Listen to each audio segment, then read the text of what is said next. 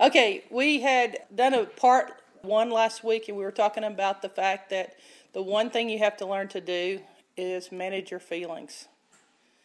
Because your feelings can get you in a lot of trouble if you're really prone to using your feelings on every single decision you make. You'll be like what Brother Jacob calls a yo yo. So, Brother Jacob is my dad's best friend, the overseer of our church, and he's had a strong role in our life. So, anyway, we were quoting you last week about the yo yo.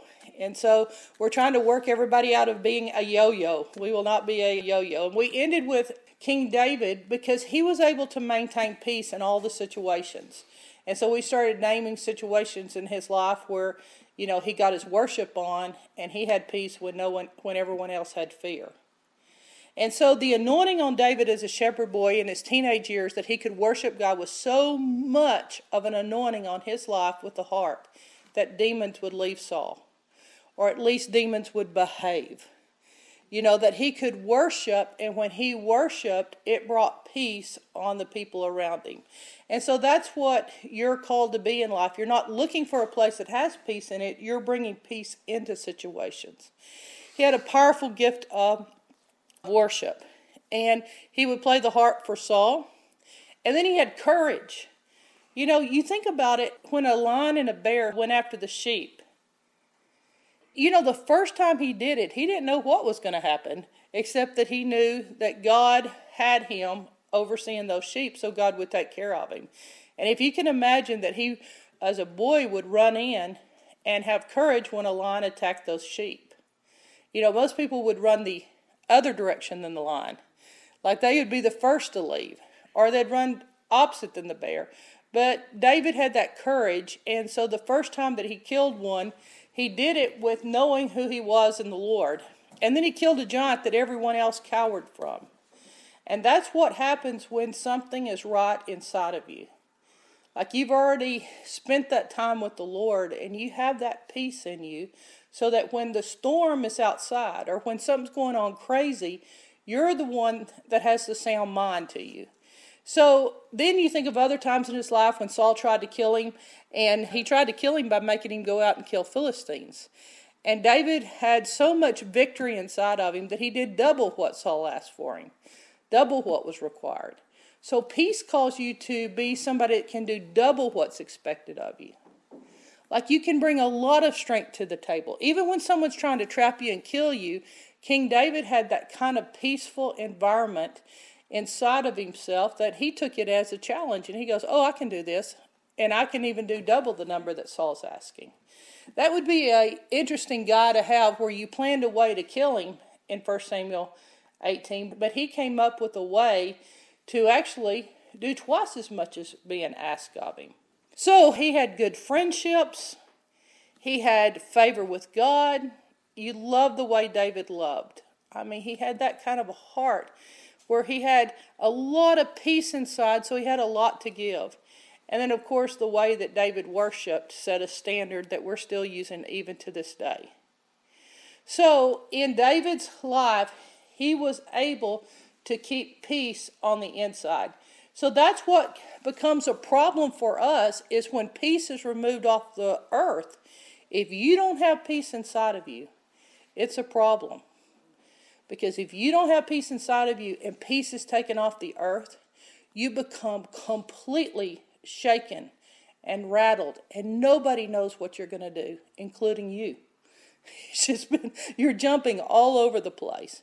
So let's fast forward and let's look at you in worship because we've looked at David in worship. Let's fast forward. You know, we talk about singing to the Lord or making melodies in your heart. Or it's unusual to think that it says not only to pray in the Spirit, but it says sing in the Spirit. Have you ever used praying in the Spirit and turned it into singing in the Spirit? You're beginning to set the atmosphere around you to be like what David did, where he was able to bring peace around to everyone else that's not only chaotic, but demonic. That he brought the atmosphere with him.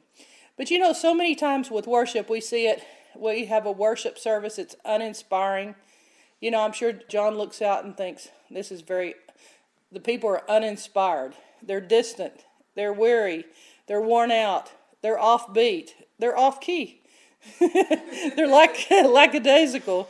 They're unenthusiastic, non motivated, not ever having Him on their mind. Like, have you ever been through a worship service and you never one time really thought about the Lord, but boy, your lips were singing the songs? And so, not ever having Him on our mind, not ever having our mind on Him, it's self conscious worship to God. Now, that's not a good way to describe worship. There's no power in that. That doesn't give you peace inside if it's a self conscious worship and we're saying it's to God. And you have a reason. You can look at your bucket and have a bucket in your life and you go, I wonder which reason I'm going to give why I don't have good worship. Uh, I'm going to reach down inside of it and what I'm going to pull out. I sound terrible when I sing. Reason one. Another one, pull it out. I don't like these type of songs. Where are the words? I don't know the words. I can't clap in rhythm. You know, we had to laugh that there were always two people clapping exactly the same in the worship services. It was my dad and Pastor Martin. And they were always on the same beat. Now, it wasn't what anyone else was clapping on, but they had that half beat down. And so I would have a choice. Which one am I going to follow? So you can say, I can't clap in rhythm. Uh, no one else is lifting their hands. You know, I don't want to be known as that hand raiser. We all have this bucket of reasons why we don't give God our all in worship. And if you're not doing it publicly and you're not doing it privately, you're not giving God any worship where your spirit is blossoming out. So that's where I'm saying you don't want to have that where you have no peaceful environment because you don't know how to get in the presence of God. Where you can't bring yourself into a time where you and God have that intimate connection. Because you don't need to be finding that connection in the midst of a storm. You saw what the disciples did. They were screaming their heads off. They roused Jesus up and he was angry with them. And he was like, Look, guys, you're going to have to do better than this because Jesus took the peace he had and he said, Peace, peace, and the storm was quiet. So that's a look at what you're going to have to do when we live in a longer period of storm than we've ever lived and a more intense storm than we've ever gone through. That's the days that we're living in. So I'm inviting you in this environment, find your worship. Find that thing that where you reach out to God and that you connect with Him.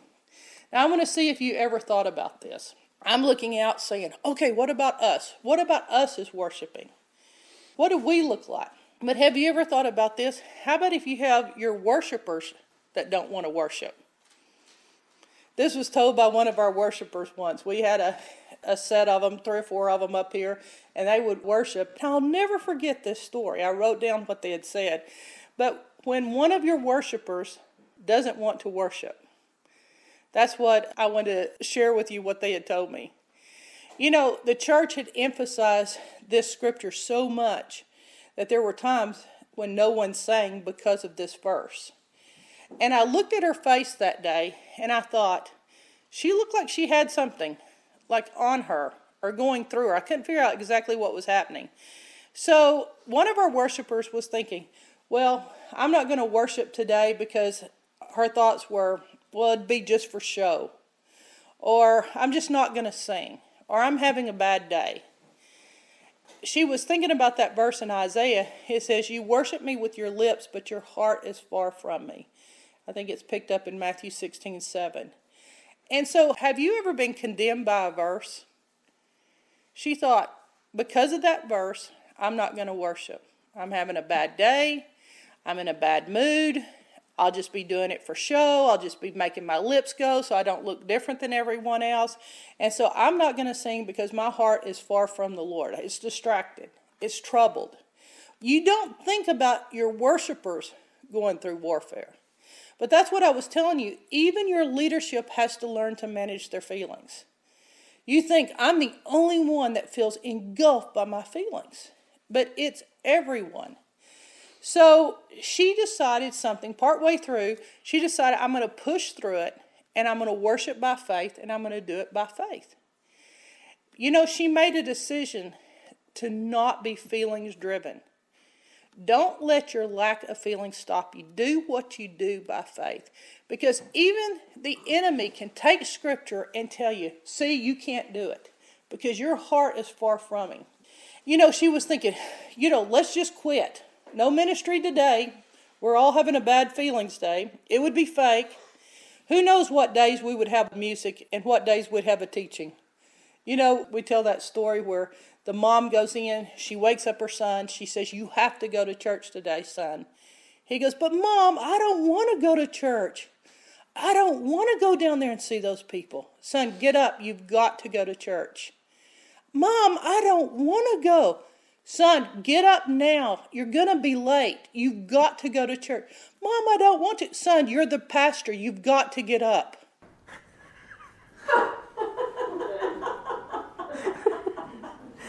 that's when you have a wife that's both mom and wife for those personal people. So sometimes you feel shut down. I bet if you talk to someone you look up to and admire, they'd tell you, I've had a fight with my feelings. I've had a fight with my internal peace. And sometimes you're just not in the mood. And this is very important that you learn to find that switch to get into your spirit. You are there to change how everyone else's mood is going. You're there to help them not fall apart. You know, I can be in the worst frame of mind, mood, but when I get into the Word, after it's over with, all my problems start to shrink. So you're either magnifying your problems or you're magnifying the Word of God. You're magnifying the Lord. When you start magnifying Him, wow, after I've spoken the word, I'm like, my problems don't seem near as bad. Yeah, I used to tell this, but nobody wants to hear it now. But I'd be running a temperature. I mean, I'd be like feeling terrible, and it'd be late at night. So I can't tell this now on how people look at things. But anyway, I would just go, I'm going to go ahead and go to the state school because those kids look for me every week. And I would get there and I would start speaking, and in two minutes, I was healed. There was no temperature.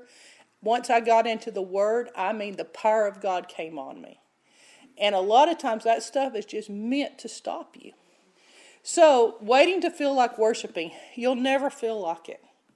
I don't know if you're ever going to walk in and you're just, oh, the music's playing and you float in and you're just ready for the presence of God.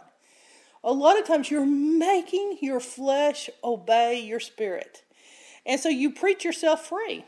You worship till it lets you go out of the grip. You do it till your feelings get going in that direction. So you're either going to find yourself that you're worshiping by your feelings or you're worshiping by faith. And in the midst of that, with intentional purpose in your heart, your heart obeys what your lips are doing. Your heart is not far from God. That God is there. He said, This is not difficult for you. My word is not difficult. You can find where literally you get into the presence of God through His word, through worship, and you walk out of here a different person. Because literally, this is how you change what's going on inside of you. Now, sometimes you have a time where you get hurt in the church. Anybody ever got hurt by Christians? offended. You know, I was having to work with people last night, hurt in the church. And I got tickled. The, the opening of their word from God was forget everything in the past. And I was like, this person has got to forget everything that they've been through in the past and start over new with the Lord. Crushed by other Christians, where your feelings are ripped apart. Feelings can push you away from God. Sometimes, uh, even something that's happened in the church can push you away. And I'm going to tell you this story, I'll never forget it. But we had one of our guys come in from out of town. And he had never been a crossliner, but used to, he would come in for our mission trips. And oh, was this guy a worshiper? This guy could worship God. So he was telling me about something that happened to him where he had a youth group. And it was in a large church. And after he got the youth group going really well, everything was pouring in, someone accused him of something being wrong with him and how he treated the youth. Now, this guy was real easygoing, he was easy to get along with. And so when he was in a ministry, I mean, they had just taken him to task and they had brought in all the pastors and they were removing him from the group. And so I remember the girl that had brought him to our youth group decided, oh, we're going to go get Pastor Jimmy Lau. You know, he was Dad's associate pastor, and we're going to get him to put him through some kind of a something to help him get over his discouragement. We were afraid he's going to fail on the mission field. I mean, he just was lower than a snake's belly. I mean, he was walking around, he felt terrible. He had gone through all this stuff that had happened to him, and all he could think of was how bad the church was. And here he was going to go on a three and a half week mission trip to us, and he was not in good shape. So I looked at him and I heard a lot of things that were said, and I felt really bad for him. And I thought, mm, I wonder how he's going to overcome that. You know, is this going to be a permanent scar on him in ministry where, you know, this happened to him, his church had turned on him and massacred him, you know, it made him quit. So the girl who had introduced him to us and, and myself, I was listening to him and I felt bad for him. You know, I was like, oh, I hate it when people handle people pretty rough. And anyway, I was thinking, this is going to be, when he goes on this mission trip, all that's on his mind. Well, when we couldn't find anybody in town to minister to him right before we flew out, I went and got my dad. And my dad said, Yeah, I'll meet with him. And so dad didn't know him. And you know, I watched my father minister to him. Dad listened very intently to his whole story. And Dad liked the guy. And he listened to all the details. And, you know, I just wonder, I thought, I wonder what my dad's going to say to him. You know, like maybe someday I'm going to be facing these problems with kids and, you know, how to turn them around. And nothing I had said had made any kind of impression on him. I thought, I wonder what my dad could say. And so my dad, you could tell my dad was in pastor. He was in pastor mode, and he was very, you know, like pastoral with him. Like you would have thought this guy was one of his that he had raised. So I thought, I'm going to watch dad and see what he does. And dad opened his mouth and he said to him, Son, you're walking by your feelings. And he said, You're not walking by your faith. He says, You care what people think. And you're going to find out pretty soon in ministry whether you're doing this for God or man. And he said, You're never going to make it like that, son. He says, Right now, he said, It's showing that you care more about what man thinks than God thinks. You haven't said one word to me about what God's spoken to you. He said, Son, this is where the rubber meets the road, and this will separate the men from the boys. I looked at it, I was like, Wow. I wasn't expecting that to come out of my dad's mouth because the guy was in the throes of his emotion. And dad said, honestly, this is the point that you'll either make it or you won't. And that's what I was bringing to you is this is something that I found through the years that you have to learn to do or you won't make it in ministry. You won't have what it takes because somewhere somewhere along the line at some time, someone will do something to you. They'll say something to you. It'll get to the point where it happens daily to you. And you have to learn to manage what I call the mush, the funk, the thing that gets on top of you. You know, when I looked at my dad, I realized how many times he had had to do it. This separates the men from the boys. I saw my young man suck up his chest a little bit. I saw strength coming into him. Dad goes, These are just feelings. Dad said, Go back to your pastor, apologize, stand up. You tell your feelings to line up with God's word. He put down a good three and a half weeks. My dad was very pastoral, but he understood sheep and he understood what it would take to be the type that can endure to the end. And if we go through tough times, I don't want you to ever forget. You're going to play like you're me, listening in, thinking, I wonder what my dad will say to him to encourage him. Because my dad was a huge encourager. I mean, he would encourage you. He was very compassionate, but he told him the thing that would help him the most. You know, you're going to have those times in your life where a thought hits you and sinks you, or a thought gets stuck inside of you. And so the answer isn't being, I have no feelings. I am a robot. Call me Mr. Spock. It's not how the Lord has it. He doesn't have you without feelings. You don't picture King David without feelings. But he used his feelings to go towards the Lord and not away from him. He didn't let his feelings separate him from the Lord. That's why they tell you find your voice in the Psalms. He poured out his heart to the Lord. But at the end of the psalm, you would see him find the victory. You would see those little nuggets in the psalm where David would find it and it would just come all over him. You know, Christians are not without feelings, they just don't walk by them. It's not that we don't enjoy our feelings, we like our feelings like everyone else. They're not evil in and of themselves. It's just the fact that we walk in a different realm. We let what's inside affect what's outside. We don't let outside circumstances change the way that we stay connected to the Lord. Without feelings, the danger. Have you ever gone through a time in your walk with the Lord where you went through a dry spell? Oh my goodness, you first come to the Lord, and it is so exciting. And you're just so on top of things. Your feelings are a blessing. And then suddenly you hit dry spell. And you think, where's God? He's left. I don't know what I've done. And you go through this period of time where you think, this is horrible. If you read C.S. Lewis and Screwtape Letters, you know, I thought he makes the demons, you know, they have assignments where they go and seduce a young man that's just come to Christ. I thought they would use such, you know, red hot temptations on the man. But it was funny. C.S. Lewis, for the most part, used dry spells.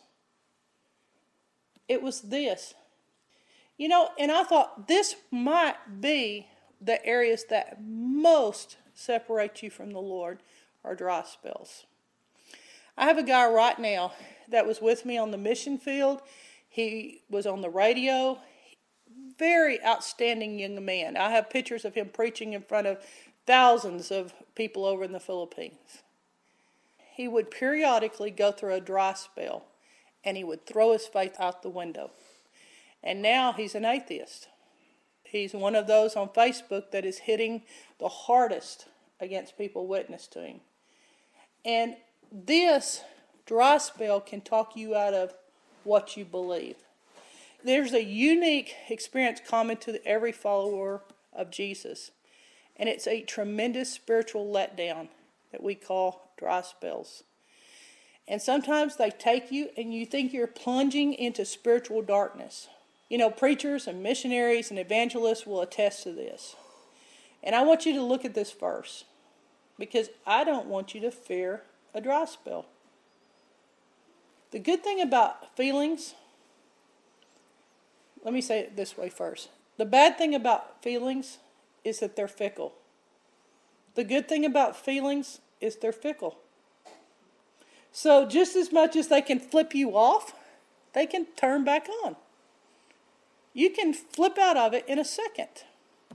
You know, the children of Israel in Exodus 14 16, look at this verse. You shall go across on dry land through the midst of the sea. Sometimes you're going to walk some dry land. Sometimes there's going to be water piled up on both sides of you. You need to be thankful for dry land when water's standing up, straight up, and you're walking through. It doesn't say the children of Israel walked through the mud. It doesn't say that they were knee deep, neck deep in the slime. It said that God caused a wind to come through and they walked across on dry land. Let me give you a better sentence. The children of Israel beat Pharaoh on dry land. Sometimes your greatest victories can come on dry soil. It doesn't affect you. You don't have to have all the feelings going on inside of you that make you have victory. Guess what? Satan lost on dry ground to Jesus. Talk about a glorious manifestation of God's power and supernatural. Sometimes dry land gives you what's solid to make it. it will give you that consistency in your walk with the Lord. I like it when I'm in worship and I hit the high, where He explodes all the way through me, and I feel the Spirit of God, and my spirit yields to Him. But I'm consistent that I worship Him on dry land. I pray in dry times, in dry weather. I still have that ability to get into His presence in the midst of, of dryness. You know, Jesus, you think about Him, what followed the next day for Jesus after the dry land of the crucifixion? It was a glorious resurrection.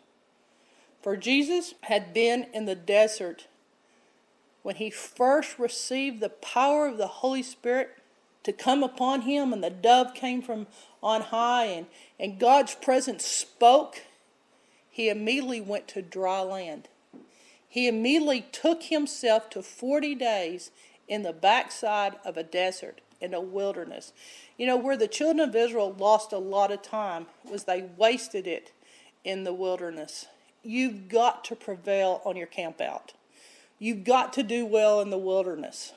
You know, Jesus in the wilderness, he defeated the enemy in the wilderness. And he was ready then when he defeated the enemy on the cross.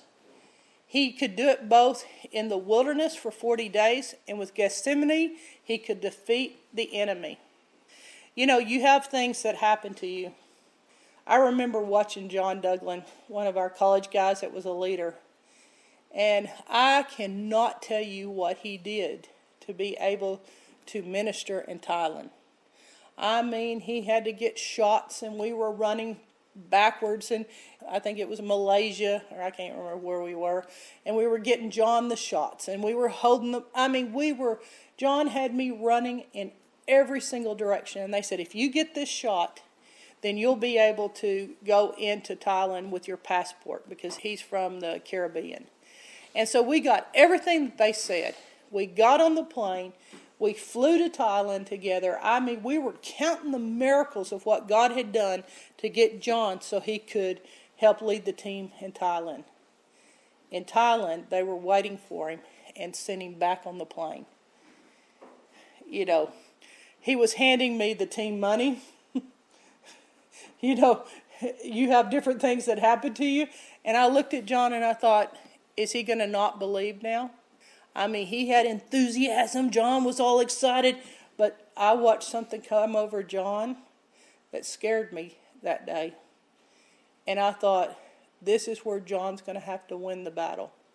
So after me leading the team in Bangkok and all through Thailand, I flew back in, and John had been appointed the leader. And I had a lot of tough guys I was having to lead through what we were doing in Thailand. We were in churches of all sorts that they had churches of of where they had gathered prostitutes and they had all come to the Lord. It was some very unusual times that we ministered in Thailand. But as we flew back into the Philippines, I came back in and I took one look at John to see how his faith was.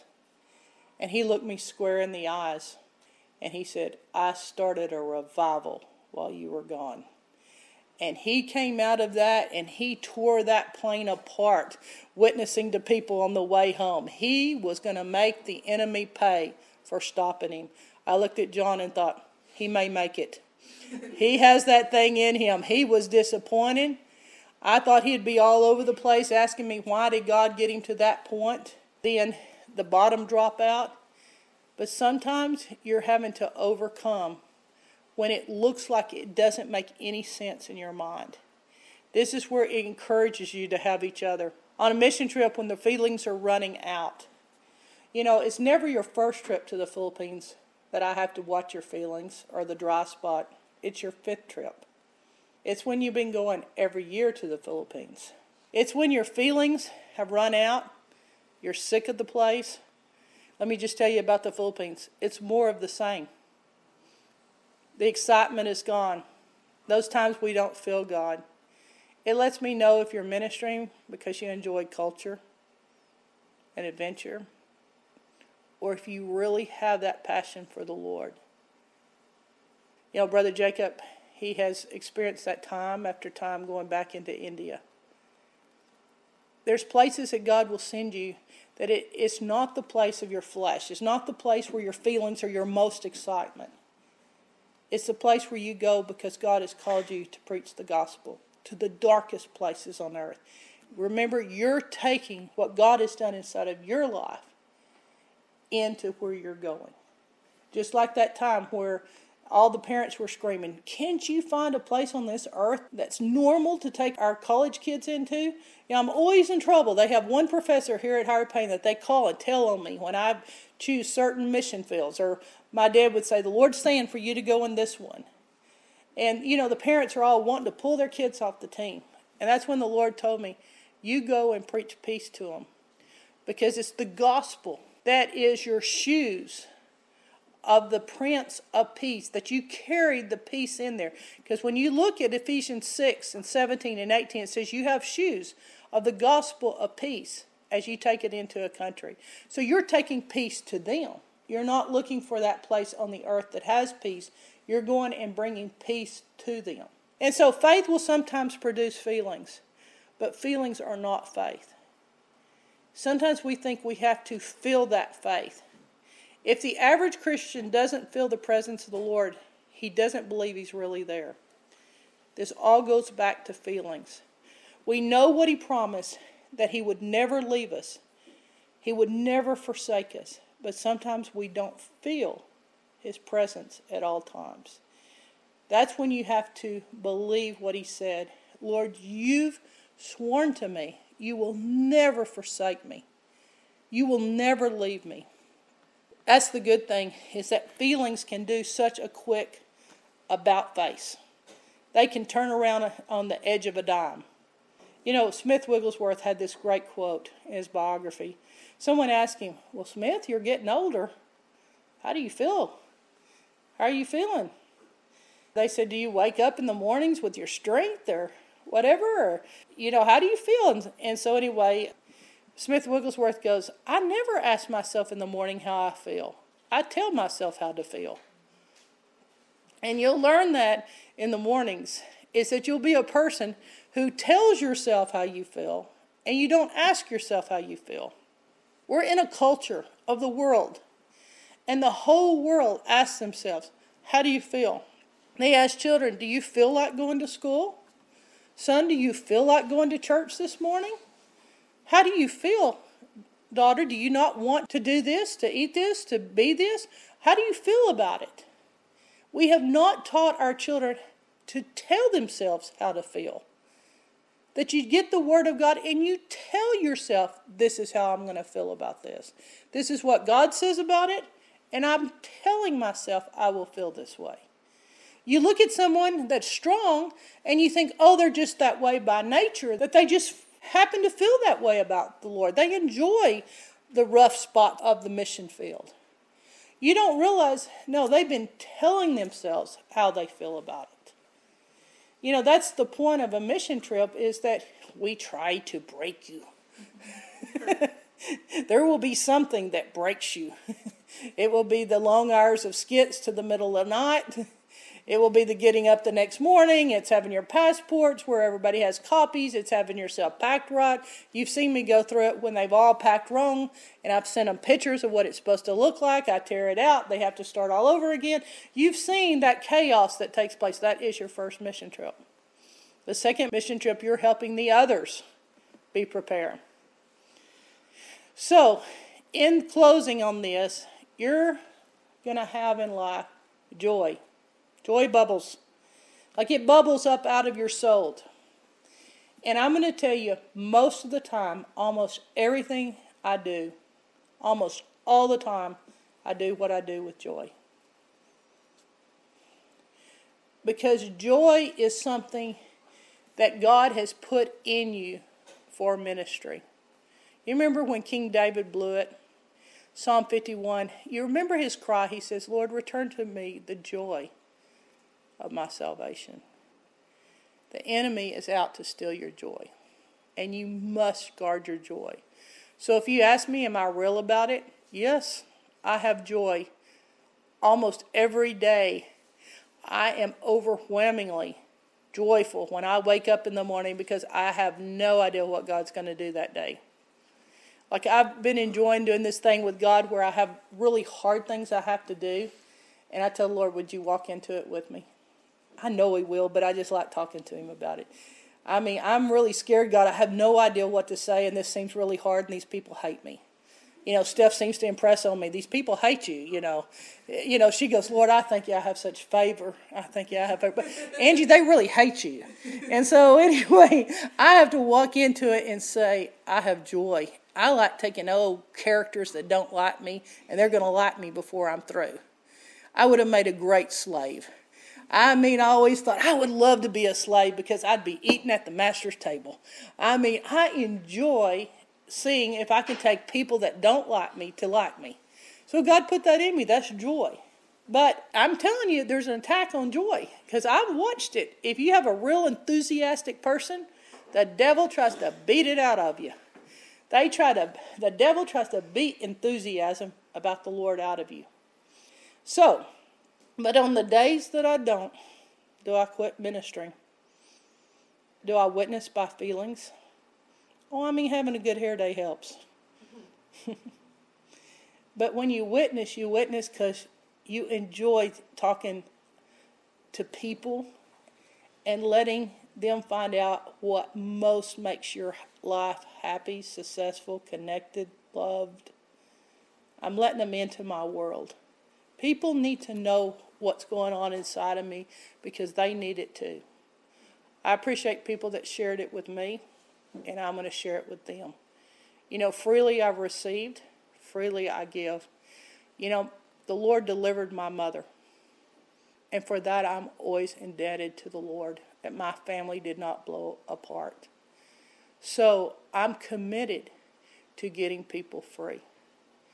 And so your joy comes from the fact of what God has done in you. Joy.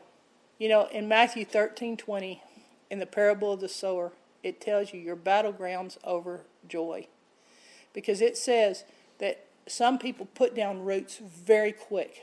They get into the walk and, oh, they've got joy about it. They can't believe this. They don't know who's been holding out on them all their life. Their church never taught them this. And they have quick joy and quick roots. But you got to hold on to your joy because it says that the sun comes out and scorches it. And suddenly you don't feel joy anymore. You feel thirsty. You feel dried out you feel like scorched. You know, it talks about it where you born the heat of the day. And you got to hold on to your joy. It derails you, attacks your joy. You know, one of my college girls that's now married to one of my guys that's out on the mission field. He's launched. It's the wife. She told me this story. She said, I was very excited about God. I was number one in the youth group. And she said, in the youth group, I started dating a Christian guy. She said, I had the world by the tail. She said, I had joy in something besides the Lord, but I didn't know that since I was dating a Christian. And then suddenly something happened. I'll never forget her telling me this. She said, He cheated on me with my roommate. And I personally know she had an absent father situation. And it compounded it. And I wondered where she was all those years being wild in college. But she told me I didn't talk to God for three years after that. She said I was like a train that is derailed. You know, I had to bring her back into cross lines after college and nurse her back to health. And now she's full time on the mission field. But she says you've got to watch it. One of the most dangerous things to your joy is dating, relationships. It's hard on the heart. C.S. Lewis says love is a risk. He says you can be like a tomb and never love and close down. But he says love will cause a lot of rough and tumbles. And most of the time, when I find a kid that's walked away from the Lord at your age, it has something to do with the relationship. You know, that's where you have to manage yourself of flipping your switch, both the good and the bad emotions. I like the good ones so much better than the bad ones. The bad feelings. Some people like the bad feelings. But you know, Steph made a point to me last week after I spoke. She says sometimes you can be addicted to the great feelings, the good feelings, and you can become a slave to them. That it causes that you have joy in your flesh or joy in your soul, self joy. And she says you can get into that feel so good or feel good feelings and get an addiction to good feelings. Because up till now, I've been talking about getting rid of fear or depression. But I was like, woe is me by the time she's saying, guard with the good feelings. Because sometimes you're addicted to a feeling. And so your maturity or your immaturity is struggling when you put spiritual muscle on. That you live with your feelings on wide open. But maturity can harness them and throw them back in the caboose. Don't cut them off. But she said, acknowledge the fact that your feelings must be under your command, good or bad.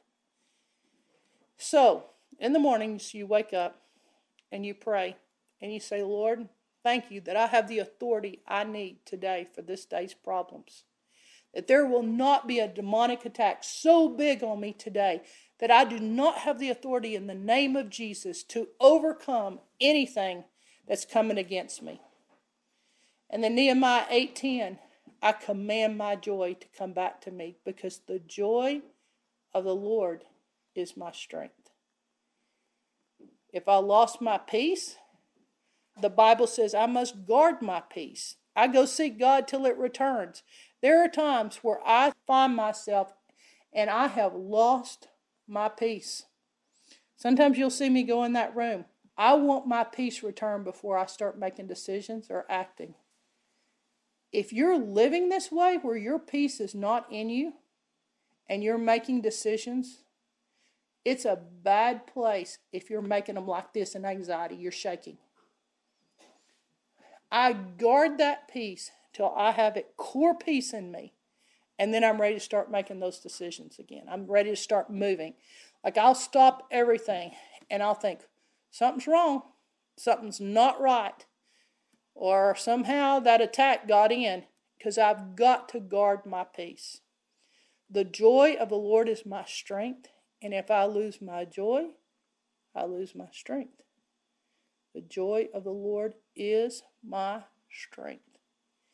So, you're praying and you're getting the strength, that core. So you're not that yo yo. You're like she was saying with the Apostle John, you could try killing him, burning him in oil. You could do all types of things to him. At the crucifixion, he's standing at the foot of the cross. He was willing to go where Jesus put his footsteps. So, in summary, I tell myself how to feel and worship. You think about the girl whose boyfriend cheated with a roommate, and don't waste three years. Don't let some boy change your mind about God. Don't let some girl break you so bad that you lose your relationship with the Lord, that you let it go. Don't break up with God the same way you got broke up with.